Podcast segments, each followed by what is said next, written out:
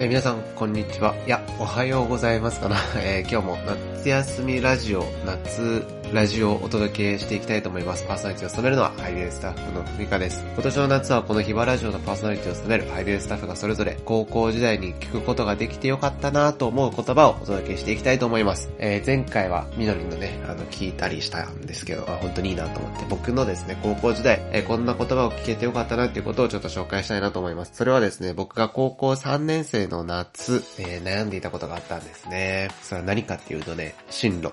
いや、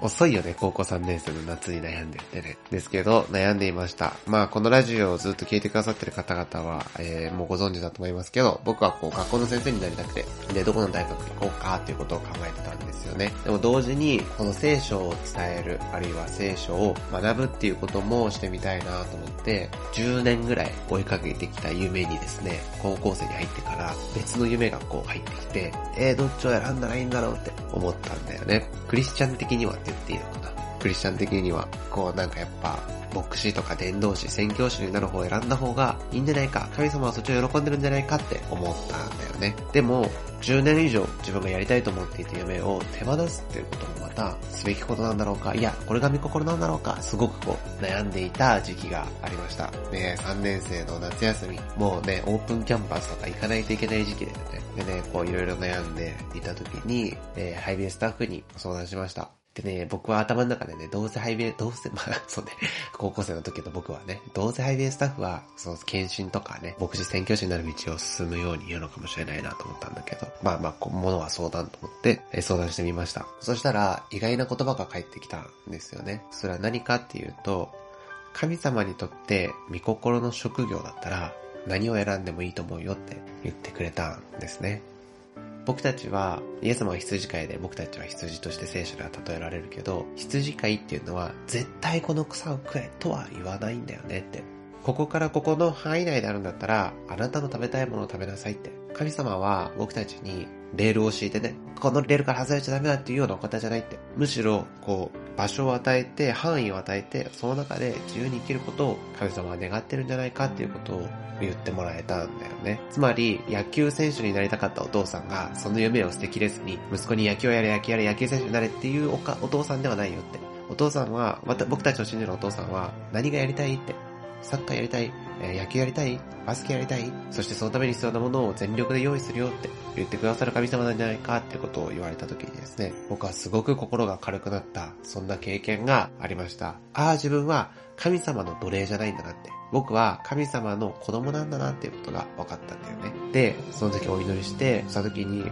神様がやっぱり僕が本当にやりたいことをやってほしいんだなって、そしてそれを全力で応援して、全力で応援したい神様なんだなっていうことが、こう分かってきました。そしてその結果僕は小学校の先生になるための大学に進んでいくことになったんですね。あの時、夢を否定せず、あるいはこっちなんだとも言わず、自分が思っていることを受け止めてくれて、そして神様は、神様もそのようなお方なんだっていうことを教えてくれたあの言葉は今の僕をとても励ましてくれるし、そんな大人になりたいなと思っています。えー結局僕は小学校の先生になるぞと思って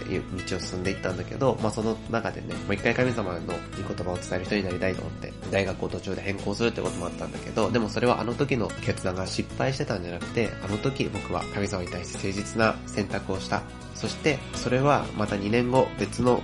大学に行くという誠実な選択に大切なものだったんだなと思います。神様は僕を高校卒業した後すぐに進学校、聖書を学ぶ学校に導くのではなく2年間普通の大学で教育を学ぶものにしてくださって、そしてその後、え聖書を学ぶものにへとしてくださった。そして今、聖書を伝えるものに神様が導いてくださったこと、そして僕のがやりたいことを神様が聞いてくださって導いてくださったことに心から感謝しています。一箇所、聖書の御言葉を紹介して終わりにしたいと思います。えー、ガラテアの4章の6節7節をお読みいたします。そしてあなた方が子であるので、神はアバ父よと叫ぶ御子の御霊を私たちの心に使わされました。ですから、あなたはもはや奴隷ではなく子です。子であれば神による相続人です。えー進路めちゃめちゃ悩むと思います。そして考えると思います。しかしその中で祈りながら一歩を踏み出していくことができるようにお祈りしています。えー、今日ね、オープンキャンパスに行くっていう人もいるかもしれませんね。